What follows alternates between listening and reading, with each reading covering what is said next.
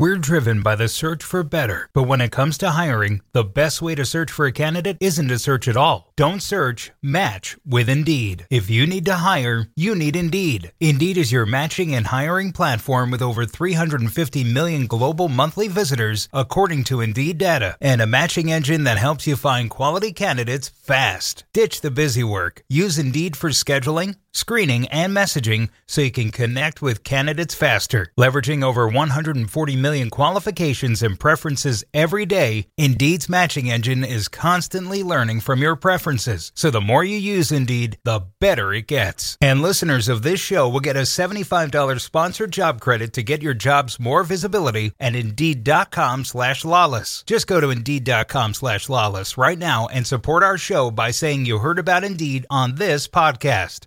Indeed.com slash lalas. Terms and conditions apply. Need to hire? You need Indeed. Why take one vacation with the family when you could take all of them? With Royal Caribbean, you don't just go to the beach. You visit a private island and race down the tallest water slide in North America. You don't just go for a road trip. You ATV and zip line through the jungle. You don't just go somewhere new. You rappel down waterfalls and discover ancient temples. Because this isn't just any vacation. This is all the vacations. Come seek the Royal Caribbean. Ships Registry Bahamas. Hello, Sunshine. I'm Alexi Lalas, and welcome to the State of the Union podcast, where we look at the beautiful game on and off the field through the lens of red, white, and blue colored glasses. This episode, we'll be talking, well, an MLS review, the Spursiest of Spurs, uh, coach's hot seat, pizza, Ken Burns, salary cap, soccer hair, soccer hair, not hail, soccer hair, failures, and so much more. But first, joining me, as always, my friend, my colleague, my guiding light, David Mosse, a soccer savant and a Fox Soccer researcher and writer extraordinaire. Mosse, how are you doing on this Monday, May 1st in the year 2023? I am doing very well. Excited to be here to recap an action-packed weekend. You look good. All sorts of stuff going on. Before we get to that, uh, did you watch anything or read anything or do anything particularly noteworthy this weekend? I was in the presence of a man who, over the years, has contributed to this "What Are We Watching" segment. Really? I went to a Ken Burns lecture at the Saban Theater in Beverly Hills. Uh, it was absolutely fascinating. He talked about all his different documentaries. He talked about how he chooses his subjects, the process of making them, and he spoke very eloquently about the importance of understanding history. It was terrific. Yeah. Anything controversial? Did you get into anything? Anything political or anything uh, memorable when it comes to the stuff that he say? Anything inflammatory?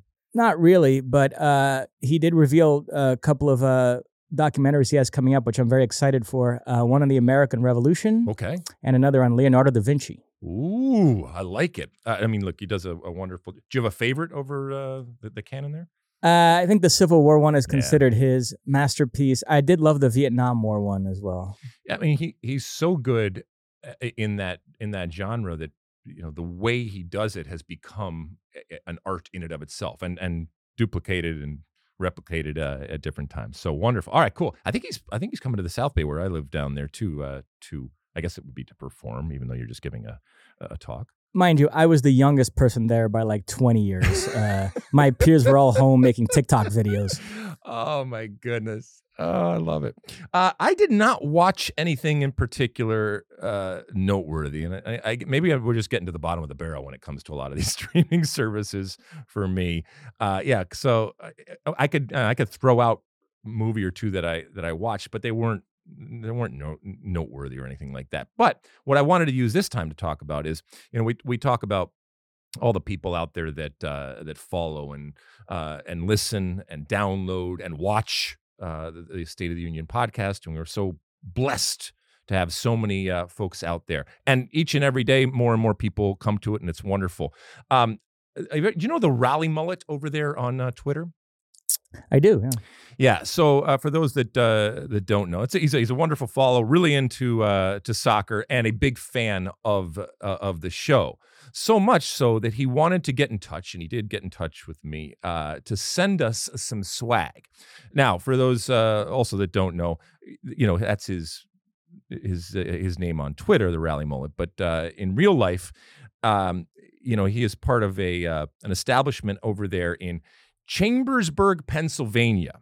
Uh, he runs Coretti's Pizza, him and his family, I guess. And he sent uh, something, and he sent it on, if you can uh, check this out here, on a guest check here. So, uh, Hello, Alexi and David. Greetings from Seaburg, Pennsylvania. Love listening to the pod. It's my go to soccer pod. A little bit about my pizza shop. We have a 28 inch pizza called the Hercules Pizza, and we have a sub called the Bomb. We won Best Pizza Award twice in the county. Check out our menu to see other stuff that you might like. Thanks, Bruno. Uh, thank you bruno first off for sending us the stuff by the way this is uh this is the coretti's pizza menu here and they have all sorts of good stuff. And they're not sponsoring anything, but you know, he took the time to send us not only this stuff and a wonderful note and let us know that he loves the uh, the pod, but also some swag here from Coretti's Pizza here. So you take that.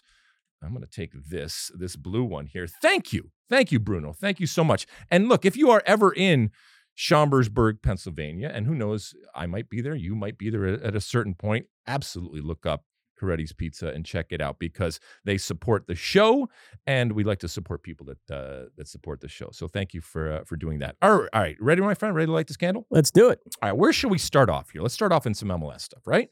Yep, we had a showdown between the top two teams in the East, New England versus Cincinnati. It ended 1 1. Mosquera and Boateng with the goals. Some bad news for the Revs. Dylan Borrero picked up what looked to be a serious knee injury. Yeah, that is that is a big loss in terms of stretching the game. And, you know, this is a New England team that had been on a run. So, you know, while they while they certainly got a point out of it, Cincinnati continues to just grind out results. But in the long term, that loss for New England uh, in terms of, of personnel, that is huge because your ability to put a, a team on the back foot and have players run behind and exploit that space obviously is a tactic, but it's but it's incredibly dangerous. And when you lose that, you become more predictable and you have less options, obviously. So we'll keep an eye on uh, on that. What else stood out to you there? Well, just on Borrero, he's a player that uh, played in Brazil with Atletico Mineiro, kind of got lost in the shuffle there, a very deep squad, and had really found a nice home, MLS, New England. So he's a talented player. Disappointing. Hopefully, it's not that serious. It, I mean, it didn't look great, and he, yeah. and he came off on a stretcher, and obviously everybody, you know, we'll talk about um, on, on the turf and all that kind of stuff. And you know, it's not a great environment there uh, in New England.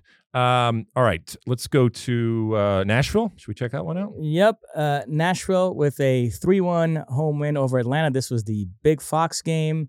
Uh, Picault, uh, Bum- and Shaffelburg with the goals. Uh, Hany Mukhtar with two assists. Thiago Almada found the back of it from the penalty spot. A nice result for Nashville. Huh? Big result for Nashville. They still lack a a true guy up top, but Hany Mukhtar is worth the price of admission. And every single time he gets the ball, one, he creates good stuff, but two, it's really difficult to take the ball off him. And so, it, while it might not always lead to a, a, chance or something like that, the confidence that that you have for a guy that is often in advanced positions against multiple players, not to lose the ball, to get out of tight situations, to try to create something out of nothing.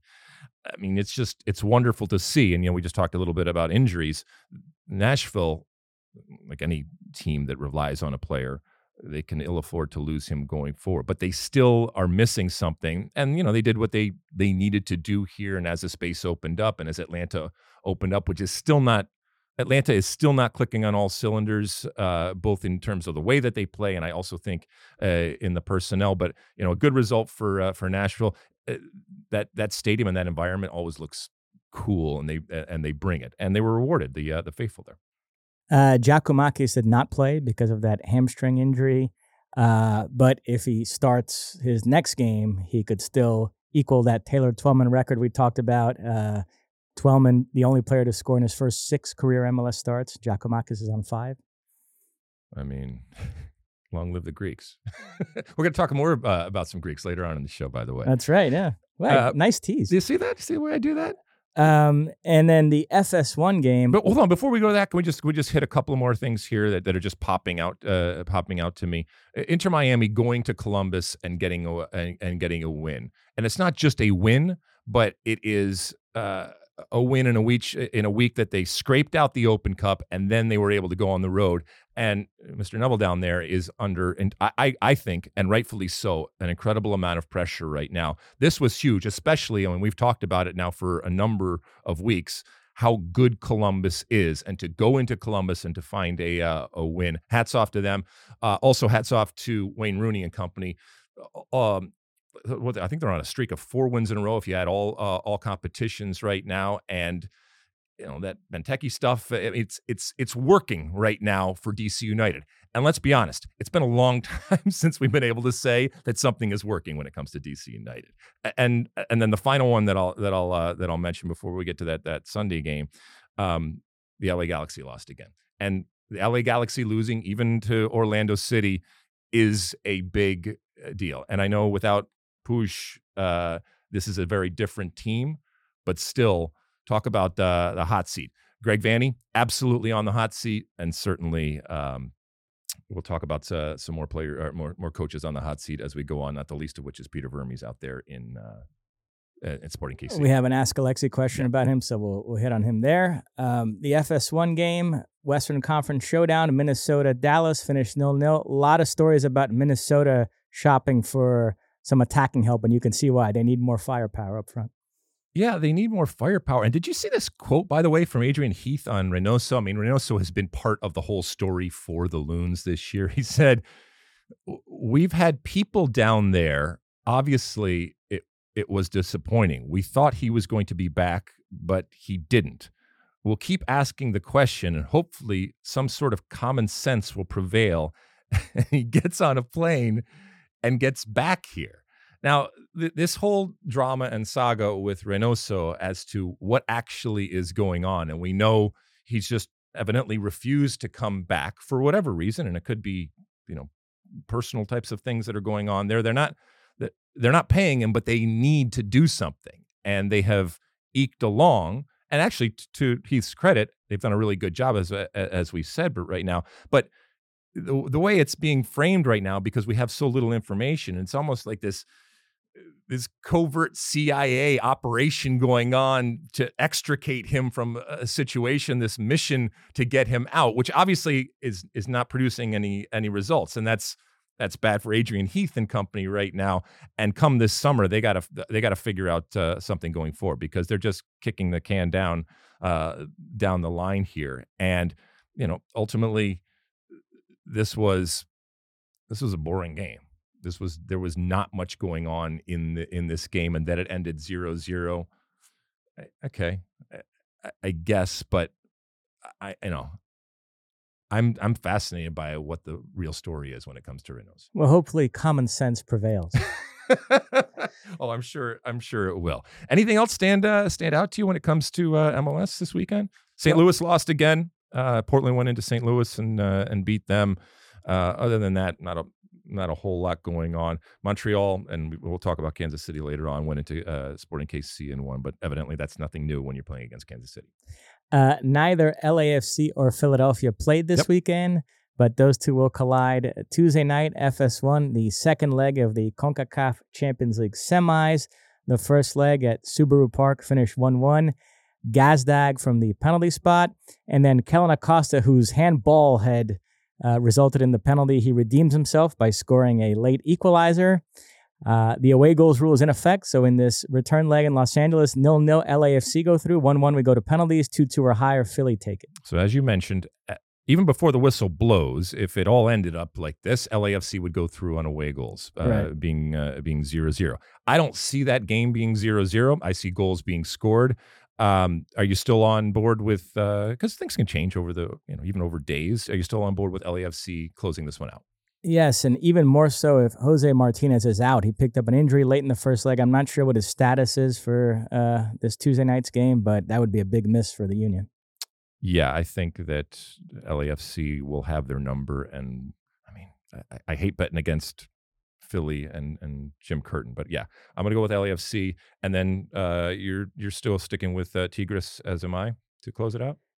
Yeah, although I'm waffling a little Ooh, bit. you're waffling. I, I, I, I feel a waffle. I Yeah, see a so waffle. so Wednesday night it's the second leg of the all Mexican matchup. Leon hosting Tigres. Leon looking to overturn a 2-1 first leg deficit. These two teams played this past weekend in the final round of the Liga MX regular season. Leon won 3-0, so they would obviously love a similar result. We'll see if they can get it. and, and you know, and part of the reason, at least why I enjoy watching this tournament, is the the competition with others. And let's be honest, it it's not specific, but for the most part, it ends up being MLS versus Liga MX, and we know all of the, you know the partnerships and the connections that are going on, and they continue to go on. But you know, it's it's also about credibility, and it's also about bragging rights. And for so long, you know, many that don't like MLS, that don't like American soccer in general, will point to the fact uh, until last year that in the modern version of this uh, tournament, an MLS team has never even been champions of CONCACAF. And how do you expect to be the best league in the world if that's your aspiration, if you can't even be the best uh, uh, within your uh, your region? Now, Seattle changed that to a certain extent,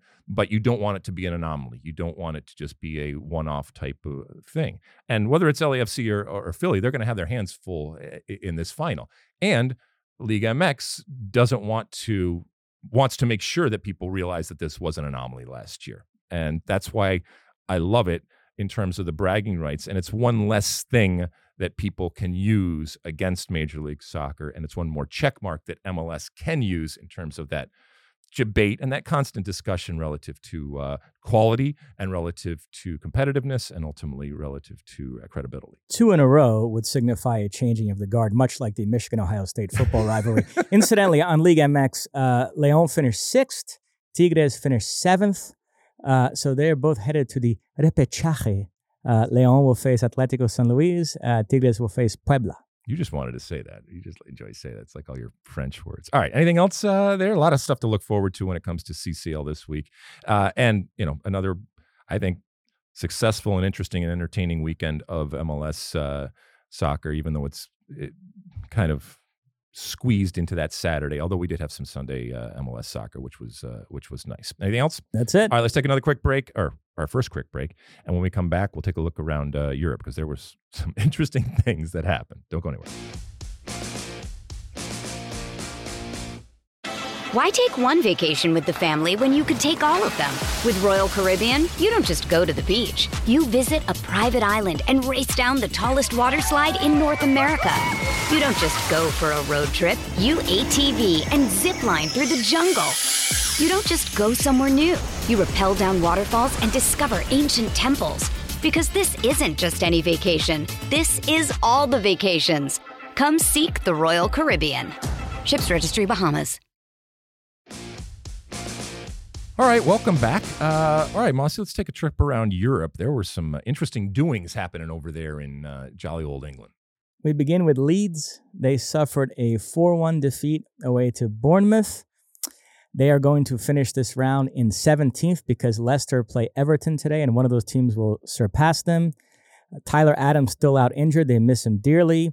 Brenden Aaronson was an unused sub this past weekend. Weston McKennie started but was subbed out. More on him in a minute. Uh, to add insult to injury, a video has surfaced of the Leeds players ignoring their fans at the team hotel. And breaking news this morning, it looks like they are set to fire Javi Gracia, the manager who they brought in to replace Jesse Marsch. Does this does this vindicate Jesse Marsch to a certain extent, or it really doesn't matter who you put in it? It's just not a team that is equipped to compete, especially when you lose players like Tyler Adams. Um, he wasn't lighting the world on fire either, but they have clearly gotten worse under Gracia. So to some degree, yeah, I do think it vindicates Marsch.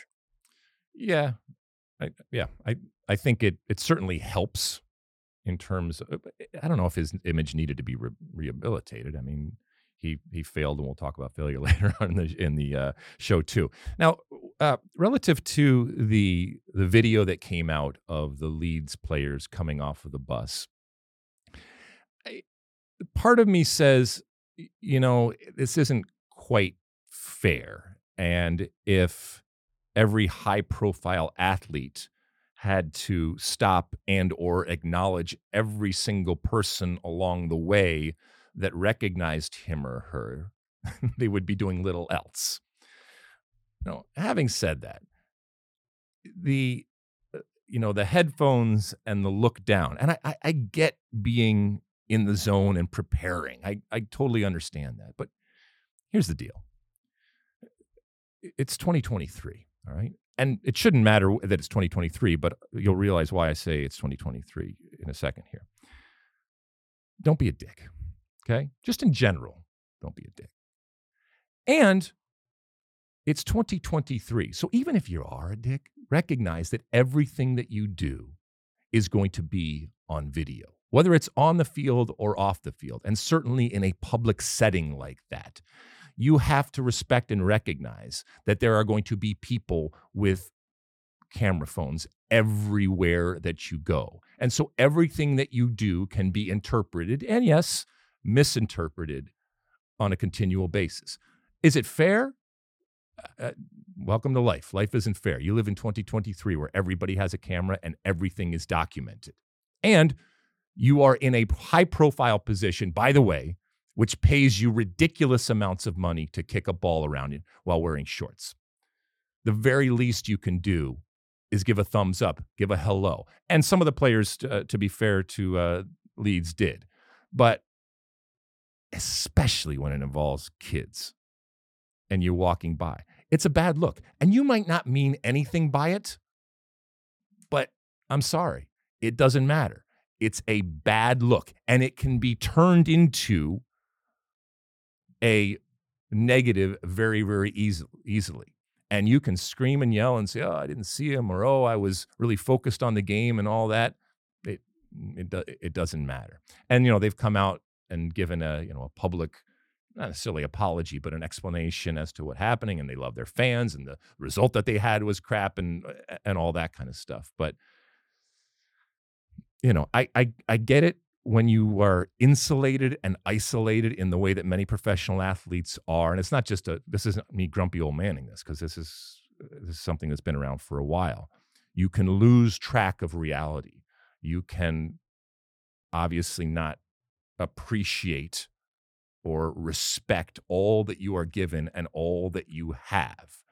And if and when that happens, you should be called out on your shit, whether you mean to do it or not. And let that be a lesson to all of these uh, all of these players. And does it mean that you're you're doing it and you're disingenuous? That's why it goes back to you could be a jerk. And if you're a jerk, fine, but still do it because it doesn't look good and it's a small little thing, but it matters. And I think that's the least that we should expect from a professional athlete in a public setting like that. On Weston McKennie, I don't want to turn this into a thing where every week we take a different U.S. player and create a crisis around them, but uh, this move has not worked out. This guy was playing regularly at Juventus, mm-hmm. and he's now slumming it in a relegation battle. He's been really poor, especially since Tyler Adams got injured and he's had to play a different role. And Leeds fans are all over him on social media. And suddenly, Weston McKennie's future this summer seems to be up in the air. Well, I mean, he's still property of Juventus, and so the the loan, I think, right now, and regardless of what happens over the next, I think, six games or whatever, I think will have been looked at as we get back to this a failure right? And again we'll talk about this later. But uh, it was it has not been successful. And there could be a number of different uh, different reasons. But now Juventus has to decide what they are ultimately going to do. And the criticism that Weston McKennie has come in for I think is completely fair and completely warranted. Yes, he's he's not playing on Juventus. He's not playing on one of the elite teams. He's not playing uh, on a team where he went from a team where he was just part of the machine to being the prime part of the machine and being expected to be, I think, more than either he wanted or can be in this moment given what given what Leeds is. And Leeds their last four games away to Manchester City, home to Newcastle, away to West Ham, home to Tottenham. So not easy. Good luck with that. Yeah. Uh, staying with the American theme, uh, Fulham suffered a 2 1 home defeat to Manchester City. Both Ream and Robinson started this match. Ream unfortunately picked up an injury in the first half. Uh, it looks like he's going to miss the remainder of the season and now likely the uh, CONCACAF Nations League as well. Sucks. I mean, uh, Tim Ream, I think you could argue of Americans that are playing out there, arguably the most consistent and the highest level. And this is for a guy in his in, in his 30s. And so it sucks for him. It sucks for Fulham. Um, you know, I don't know how serious ultimately this ar- this fracture in his right arm is going to be, but he's not going to feature, I don't think, for the rest of the uh, the season, which is okay. Uh, yeah, it sucks from a competitive standpoint, but he needs to get better. The arm will heal. I don't know how this relates to his uh, national team possibilities through the summer uh, and those duties that, are, that he's going to have. But, you know, at this point, and I don't know if this is a good or bad thing, but Tim Ream is arguably the best defender that we have and playing at an incredibly high level. So I feel I feel bad for Tim Ream, but he's a strong dude. And uh, if you're gonna break something as a soccer player, have a be your arm. Uh, the flip side of that result at Craven Cottage is, of course, the title race. Uh, City leapfrog Arsenal. They're now one point ahead and have a game in hand. Arsenal back in action Tuesday against Chelsea. The City goals in that game Erling Haaland from the penalty spot, and then Julian Alvarez with a sensational strike. The Haaland goal, his 50th 50. in all competitions this season, 34th in the Premier League.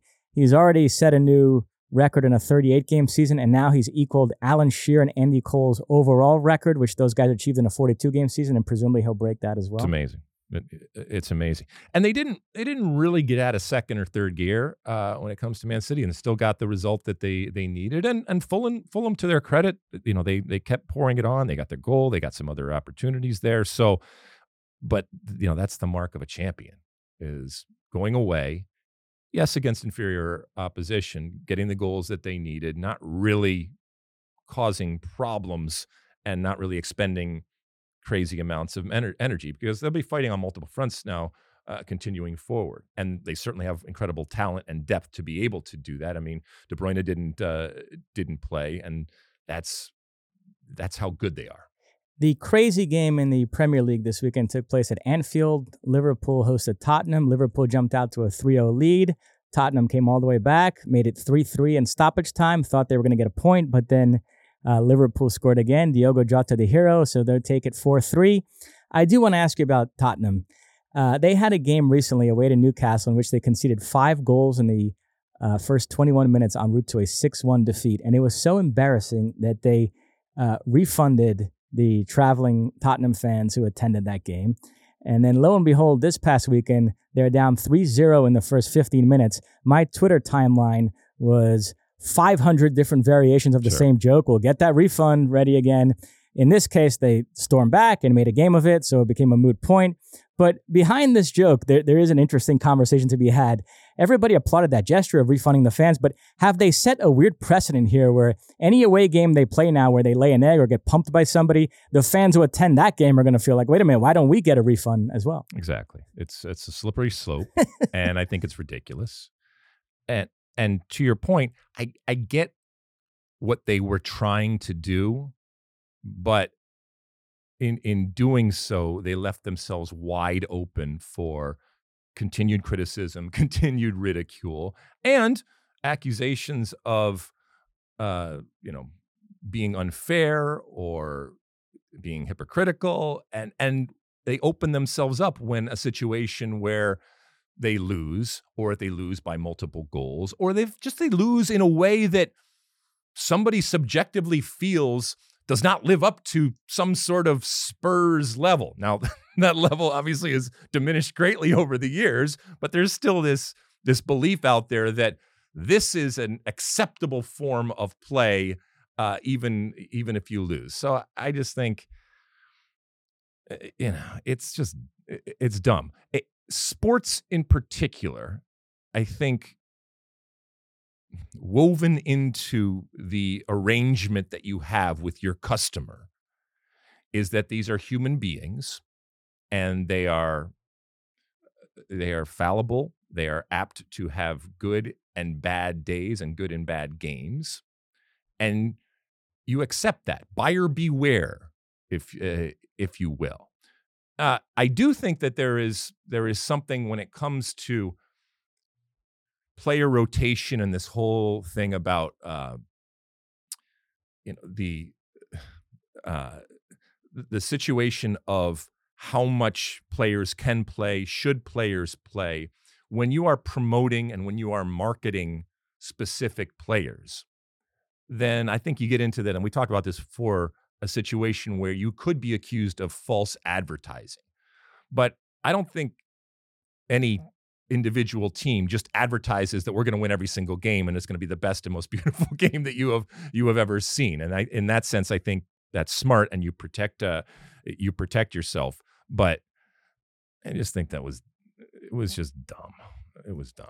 And the top four in England is done. Newcastle and Manchester United are going to finish third and fourth in some order. I know Liverpool have had a mini revival here; they've surged up to fifth, but there are too many points behind those two teams with not enough games left to play. So, um, yeah, Liverpool is at 33 games. Manchester United is only at 32 games. Liverpool has 56 points and Manchester United has 63 because there was some talk of if Liverpool wins out going through that they could get that that Champions League spot. You think it's done and done? Yeah, I don't see it. You, you, you don't see it. Well, I mean, well, if that's the case, then the big surprises of the year will have been Chelsea, obviously, right now sitting in 12th and not even close to playing in, in Europe but we've kind of known that.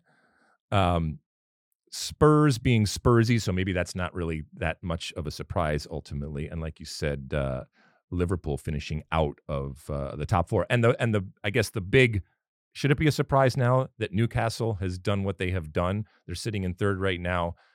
Spent a lot of money, obviously new ownership and all that kind of stuff. So isn't this just proof of concept? And this is ultimately what was bought and paid for and now being given? Yeah, I mean, I, I I still maintain that this is still a story of a team punching above its weight, and you look at the players they've bought, um, and and the job that Eddie Howe's done. There's still kind of a plucky underdog feel to them, which I know is hard for some people to stomach given who the owners are. But I don't think we've entered that phase yet where who the owners are, are going to become readily apparent when you look at the squad and, and, and the pedigree of the players. You know, you know what I mean. But but isn't that even more of a reason to be bullish about Newcastle if even without yeah, no, even I, the full force behind of what they could potentially do, absolutely, they have still already jumped up. And this is any way that you slice it, this is a success. Absolutely, okay. yeah. I, I, will say on Chelsea, uh, when I was looking up Arsenal's schedule and I saw they were playing Chelsea, instinctively that still registered with me as a sure, tough game. Sure. But then you take a step back and say, actually, that's probably the best game you could play right now because that team is checked out completely on this. Season. I guess. I, I, still think that there is something that that that, that seed that has been planted and is planted in all of us for what Chelsea is. And they are certainly living off of their past. But I do think that whoever comes up against them still has this feeling that that Chelsea that everyone thought they were going to see, but we haven't seen, is going to show up. And it's going to show up at the worst possible point for whoever is ultimately playing on that day. Because if Chelsea, with all the talent that they have, actually get it together and do what we all thought they were going to do, somebody's going to be on the end of that, and that's going to be an ass whooping. uh, in Germany, uh, Dortmund stumbled on Friday. They were held to a 1 1 draw away to Eric Wynalda's former club, Bochum. Gio Reyna, a late uh, second half substitute, no goal scoring heroics in this one. Uh, that opened the door for Bayern Munich, who are still not right, by the way. This was a labored victory, but nevertheless, they did pick up a 2 0 home win over last place Hertha Berlin. Serge Gnabry and Kingsley Coman with the goals. That means Bayern leapfrog Dortmund. They are now one point ahead with four to play. So plucky old Bayern is just going to stumble into the end here and uh, and find a way to just at the last minute get the uh, get the uh, Bundesliga title. Um, when, uh, you mentioned uh, Gio coming in, so that's a that's a good thing, especially considering that he hasn't at times uh, come in uh, recently. I, I, mentioned last show that I wanted to try to figure out where Gio was going to go, if he's going to go, but if if everything was perfect and he was healthy, I need a little bit more time to think about this. And I think as we get closer to the summer, I think you'd agree with me. There there may be some more. Um, rumors out there as to what ultimately is going to happen. And we I, I think we want to kind of incorporate that in. So I will I will get you at some point my five destinations for for uh, for Gio, but I kind of wanted to play just out a little bit more before we ultimately do that. Uh, what else, Mossy? Uh, in Italy, the champagne is still on ice. Uh, Napoli could have clinched the title this past weekend. They got the result they needed at the San Siro. Lazio suffered a 3 1 defeat away to Inter, and that meant that had Napoli beaten Salernitana at home, they would have secured their first Scudetto since a Diego Maradona inspired triumph in 1990. Napoli led in the second half. It looked like it was going to happen, but Salernitana with a late equalizer, 1 1 final means Napoli hasn't clinched yet. It's only a matter of time. Their next chance, there's a midweek round in Italy. On Wednesday, Lazio hosts Sassuolo. If Lazio don't win that game, it's over. If Lazio do win that game, then Napoli only need a point away to Udinese on Thursday. What a buzzkill, huh? From Salernitana. I mean, wow. That's Memo Ochoa's club, by right, the way. exactly. And managed by former Flamengo boss Paulo Sousa. Oh my God! There we go. Uh, Flamengo. Where did that? Where did that team play? Where are they from? Uh, Rio de Janeiro, Yeah, Brazil. That's, that's what I thought. Uh, I mean, everything's set. Uh, the fireworks are ready to go. All the police are out, and they've all they got all the uh, uh, the security in place to deal with uh, at least what on the surface was going to be a party the likes of which Napoli or the world has never seen. And then, and so now something could happen midweek where they'd win it even without even stepping on the field. Correct. Boo! Just hold on to the one goal lead. Good One last, last thing. I don't want to make too much of this yet, but PSG continue to screw around in Ligue 1. Their lead over Marseille is down to five points. So we'll, we'll follow that in the next coming weeks, and Sean Sullivan And and, I will at home, decide. right? They- They, lost at home Yeah. to Lorient. We'll decide if that's rundown worthy, uh, if there's any danger of them actually worried about. You really worried this title. I, not yet, but five points. Stop, please. All right. What else? that is it. All right. That was our look around uh, Europe. We'll take a quick break. When we come back, it's time for Ask Alexi. Don't go anywhere. How do you make a vacation last? How do you hold on to the joy, the clarity, the calm? Easy. You go to Aruba. You'll spend your time relaxing on cool, white, sandy beaches and floating in healing blue water. You'll meet locals brimming with gratitude for an island that redefines what a paradise can be. You won't just feel great, you'll feel relaxed, renewed, and ready for life. That's the Aruba effect. Plan your trip at aruba.com. Okay, welcome back. It's time for Ask Alexi, that part of the uh, show where you send in your questions and uh, we answer them, or your comments or your concerns, and you use that hashtag Ask Alexi or hashtag Ask Mossy. Uh, and our platform uh, handles out there are SOTU with Alexi, or you can call into our State of the Union podcast hotline, which is 657 549 2297, 657 549 2297. I think we went old school today and went with a bunch of Twitter questions. Is that correct, Mossy? That's correct. All the right, first one from Dalton Hershorn. He asks, "Is it wrong for me to dislike Jack Grealish solely because of his hair?" All right, so I I know something about uh, soccer and hair, and one of the one of the things that I love about the game is the aesthetic. I, I would say that it's so much more important relative to other games. Obviously, there's not helmets or caps, um, and so you can you you can see the players uh, in soccer so much more so than you can in uh, other sports. And I think the players have recognized this, long recognized this, and their their costume, like I said, their aesthetics, uh, and even the recognition and the respect of the optics of how they look have long been cultivated. Uh, that's that's not answering your question yet, but absolutely, if you feel that the hair is the reason to li- dislike Jack Grealish, I mean, he's got this. Well, first off, he's got the uh, the string. String is um, for many decades now been the go-to of many uh, to hold back the hair in order to give them the uh, sight lines that they uh, that they want. These are all characters. These are all, I believe, characters within a performance, and you have heroes and villains. You have good and bad. Um, you have angelic, and you have devilish. You have all of these different things, and the way a, a player plays, the actions that a player takes, um, the way that he or she comports themselves and holds themselves, and as I've said, the costume in which they feel most comfortable and come out. All of that can play into how you feel about a player. So it's absolutely justified for you, Dalton, to dislike Jack Grealish solely because of his hair. And don't think for a second that he doesn't recognize that his look um, is something that he has cultivated and has an effect on those. Now, keep in mind, Dalton, there are plenty out there that specifically because of his hair will watch him. Now, he's a great and incredibly talented player on the field, but it's all part of the package. And the package, I think athletes long ago realized um, is important to to most, not to not to all players, but to a lot of players. A lot of people think the Jamie Tartt character in Ted Lasso is based on Grealish. Grealish right now more or less occupies that David Beckham place in English football. He's not as as famous as mm-hmm. Beckham. Mm-hmm. Whether he's as handsome as Beckham, I'll defer to our the females on our team, Kiara, Aaron, Kat, etc. They can chime in on that. Uh, but he's certainly a good-looking guy. He's dated beautiful women, and so he's he just signed a sponsorship deal with Gucci. So, Ooh, really? Yeah. I I like him. I like his personality. Anytime he does interviews, he always you know has a a wit about him and is willing to joke and I think we either joke about himself or joke about a situation.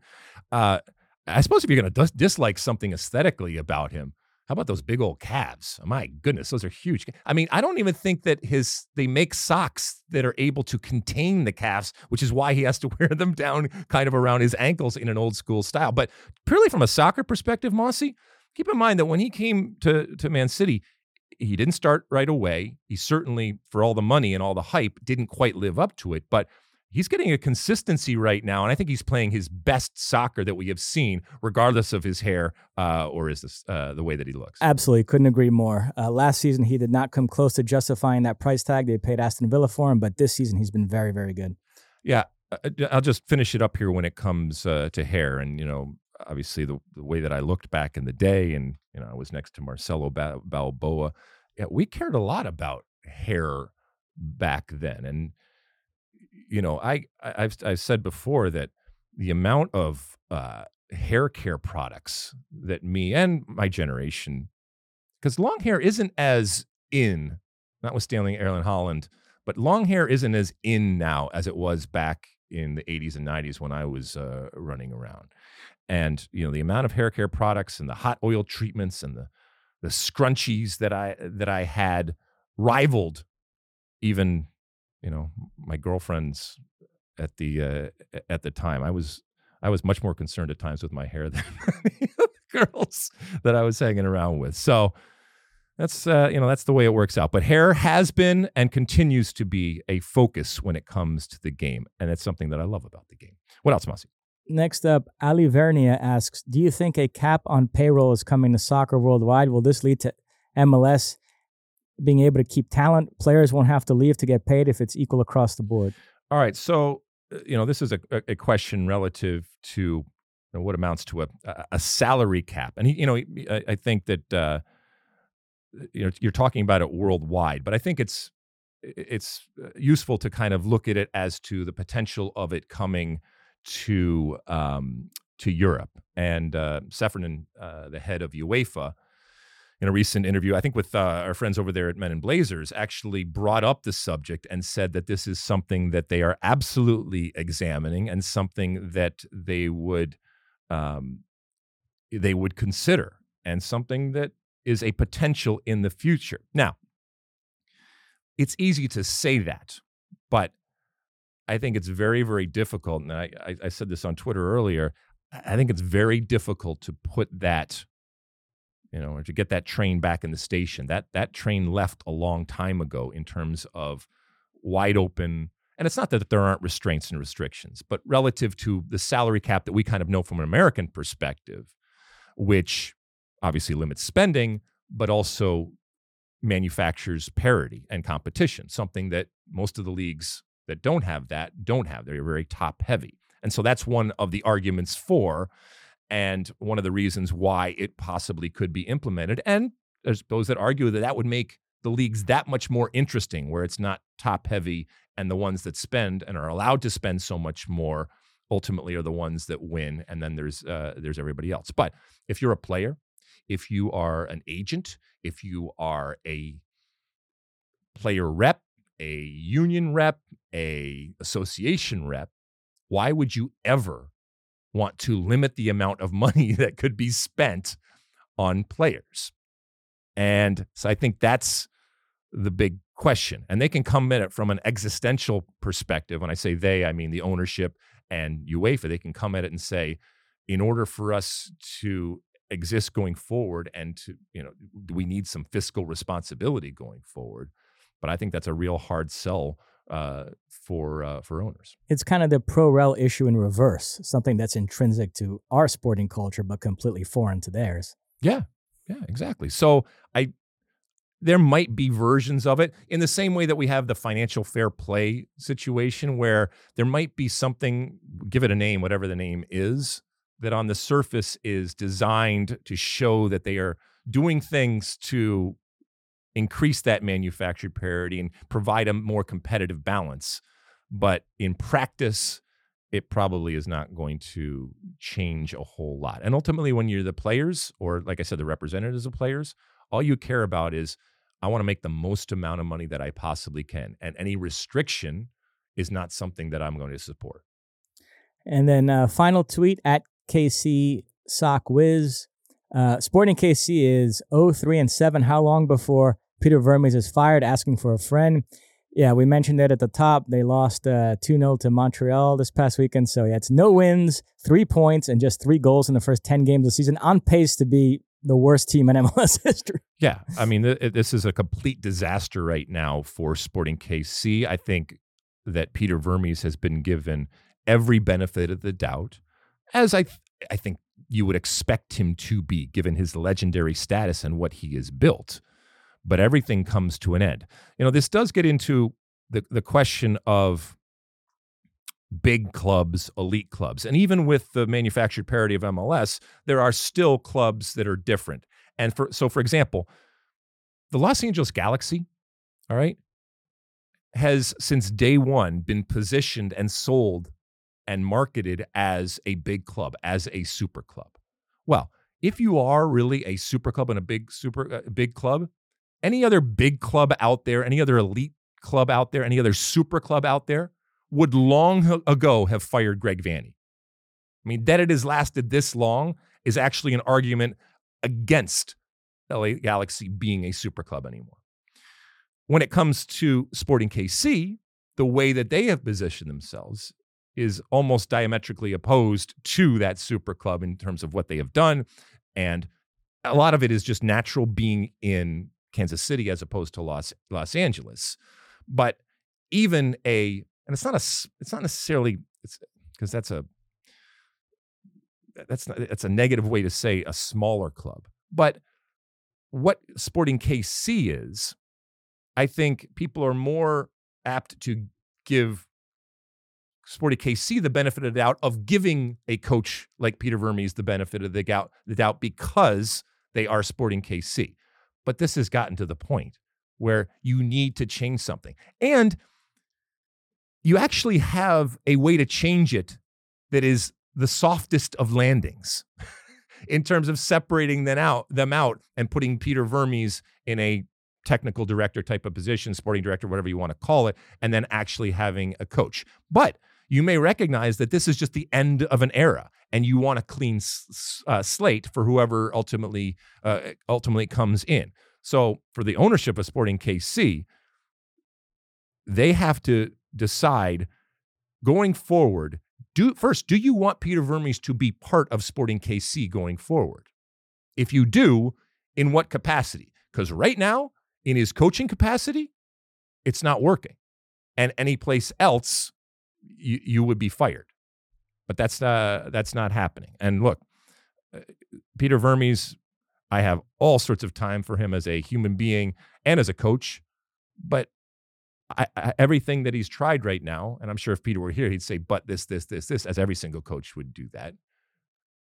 It doesn't matter. You're there to win games, and you're not doing that. And I know you have multiple parts of your job, but as a coach right now, Peter Vermes, you have failed. And that's a, a good way to end it there because I think we're going to talk about failure here in a second.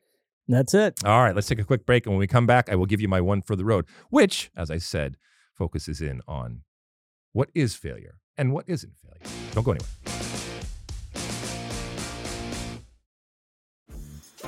Dreaming of a better sleep? Tossing and turning is not your destiny. And Ollie is here to help. Ollie invites you to sink into sweet, sweet slumber to improve your mental and physical health and overall wellness. More than just melatonin, Ollie's ingredients help you unwind your mind for a delightfully dreamy drift off. Sleep is on the way at Ollie.com. That's O L L Y.com.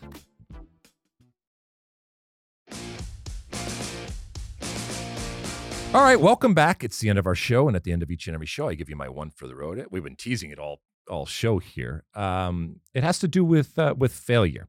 Um, you know this guy uh, Giannis, right? Yep. Yanni, uh, fellow Greek, incredible NBA star, right? I mean, that's uh, to to call him a star is is not Absolutely. It's phenomenal. arguably the biggest talent in the NBA and could go down when all is said and done as one of the great players ever to play the game. Yes? Absolutely. Absolutely. He's got all the uh, awards there and stuff like that. Well, um, which team does he play for again? Milwaukee Bucks. The Milwaukee Bucks. He won a championship with the Bucks, evidently, uh, if uh, Wikipedia is to be believed, Correct. a couple years ago. but this season they got knocked out by the Miami Heat in the first round. Got it. But he's, you know, all star and. Uh, MVP of the league, MVP of the finals, all these different uh, different things. So in 2023, one of the biggest stars in the uh, in the N- NBA. Wonderful story.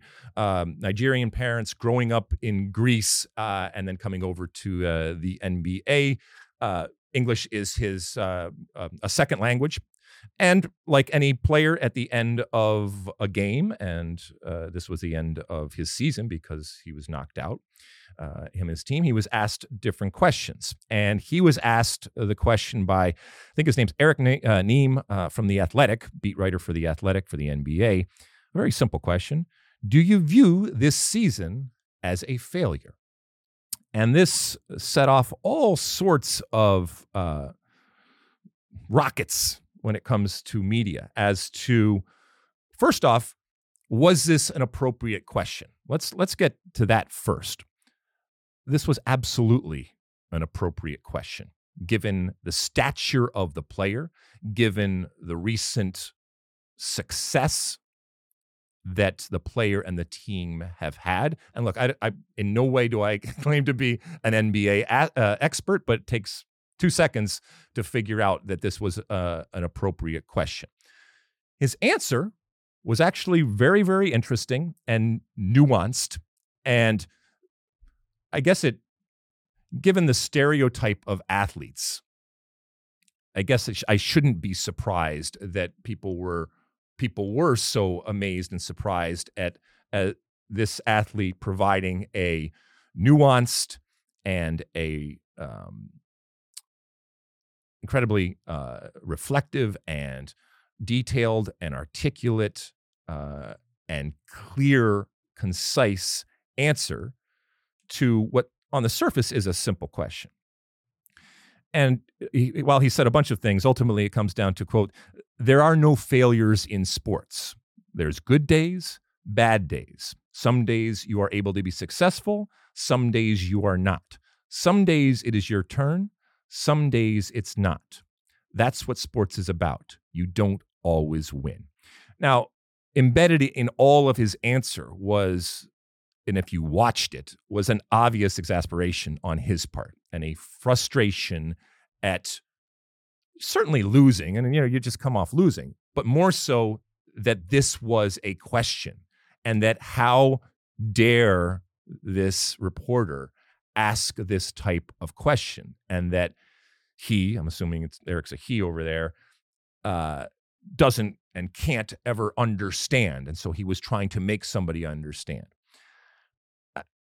I- get it i get what he is saying but as i said this is a completely justifiable uh, question and gets to the core of what athletes and in this case elite athletes are about and certainly you can make a long, passionate type of response to this, talking about all of the successes that you have had that you can view, some that the public can view and some that you maybe can only view.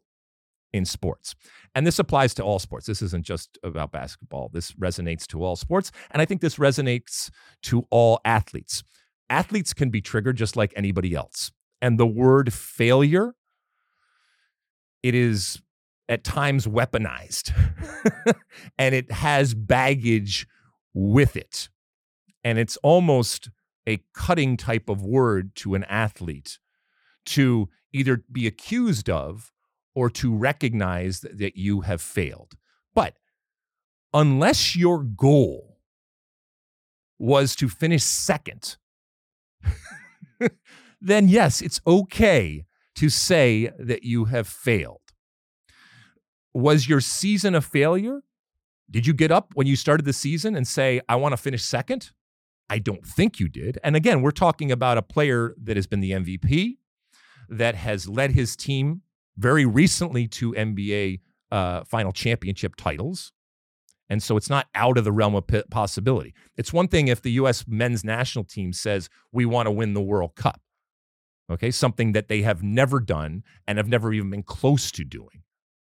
It's another thing if Giannis says, I want to win an NBA championship. And having done that very, very recently, and certainly having the talent individually and collectively to be able to do that and then not doing that. And it's okay. It's a failure. Doesn't make you any less of a player. And it, it, he wasn't screaming and yelling. It was actually a very emotional and passionate type of response. And as I said, nuanced in the way that he talked, and actually a, an interesting glimpse into how he views he views sports. But I think it also plays into this whole everybody gets a trophy and it doesn't matter whether you win. No, this is professional sports. This is your job, something that you are paid millions and millions of dollars to do. And so you can certainly not feel that it was a failure. And that's the answer to Eric's question here was obviously no. I don't feel it as a failure. And these are the reasons why of all the different successes that we have had uh, we have had in there. But make no mistake about it, this was a failure. And look, uh, I even saw Shaquille O'Neal. This is how much this resonated. First off, that I even heard about this. Like I don't follow basketball. That shows you how much this permeated into the culture, sports culture, and beyond. Sha- you know, Shaquille O'Neal talked about, I want to win a championship. And if I don't win a championship, given who Shaquille O'Neal is, given the team that he played for, it's a failure. And he didn't look at it as I'm a bad person or that I should be embarrassed or ashamed of all of the work that went in. But if this isn't about winning, then what the hell are we doing here? And I think that that ultimately is where the greats are. And so I'm not saying that this, you know, that Giannis isn't a great or can't be a great. And look, right after you lose, you're emotional about things. But I I also don't think that taking to task a reporter for asking the question uh, is uh, is right. You failed. You get up next year, and unless it's unless just your goal is to get to the playoffs or just to score more points or something like that, then it's okay. It's all right. You're you're to go down as one of the great NBA players ever. And in this season, it was a failure because your goal, I'm assuming, was to win the title. And you didn't. And yes, another 20 some teams also didn't achieve that goal if that goal at the beginning of the season was to win uh, the championship. Did uh, Steph Curry's performance uh, catch your attention this no idea weekend? who he even plays for. Uh, who does he, who does he play for? Warriors. He dropped 50 in a game seven. It was a transcendent performance. The NBA playoffs That are would be a red hot right as now. opposed to a yes, failure, right? Yes. Uh, Eastern Had he, Conference. had he only scored 49 and they lost, if he had said, My goal is to score 50 points, and he didn't score 50 points, that would have been a failure. Eastern Conference, we've got Knicks, Heat, Celtics, Sixers, and then Western Conference, Warriors, Lakers, uh, Curry versus LeBron, and uh, Nuggets, Suns. Uh, four tremendous series. Incidentally, I'm going to be in New York mid May. That's right. You were. And I have uh, purchased a ticket for Knicks Heat Game Seven. So if that series goes to seven games, I will be at MSG. But they've already lost one. You told me. they lost Game One at home, so I'm a little worried Right. now. But so but- you needed to go to seven. Yeah, so- well, I'd I'd rather the Knicks win it in fewer than seven. I would put my fandom above going to that Really? game. Yeah. Oh, I don't know about that. if you have tickets for Game Seven, don't you want it to go seven? Well, they might lose Game Seven. Okay, well, that would well, be yeah, but still, you being there—that's the most important thing. It's about you, Mossy. It's not about Uh, your team. Incidentally, Sean Sullivan, what are we at time wise? He's Sean Sullivan has had this dream since he started producing his podcast of having a sub one hour pod. It's like the four minute mile to him. Right. And every time we seem to be on track for it, you, when we get later in the pod, you sometimes go on these long meandering uh, monologues. And uh, I think we're right on the bubble right now, so we need to wrap this up. All right, we do have to wrap it up. Uh, I have to actually uh, start uh, doing some uh, team previews of the uh, Women's World Cup. So those will be out uh, going forward here. Some real quick snippets, uh, if you will, about what to watch for when it comes to the Women's World Cup because it, it is it is coming fast and furious. Thank you uh, for listening. Uh, for all of the 59 minutes or 60 minutes, whatever this ends up being, uh, and reviewing and rating and downloading and subscribing and doing all the different things that uh, you do. You make this show what it is, and we couldn't be more happy to uh, be a part of it and thankful that we have so many people out there, including uh, our friend Bruno and the Rally Mullet over there, who, again, over there from Coretti's Pizza in Chambersburg, Pennsylvania, sending us hats. Awesome, awesome, awesome, awesome. Thank you to you and everybody else out there that uh, uh, that listens and watches the pod. We'll talk to you again later on this week, and until then, and as always, my friends, size the day.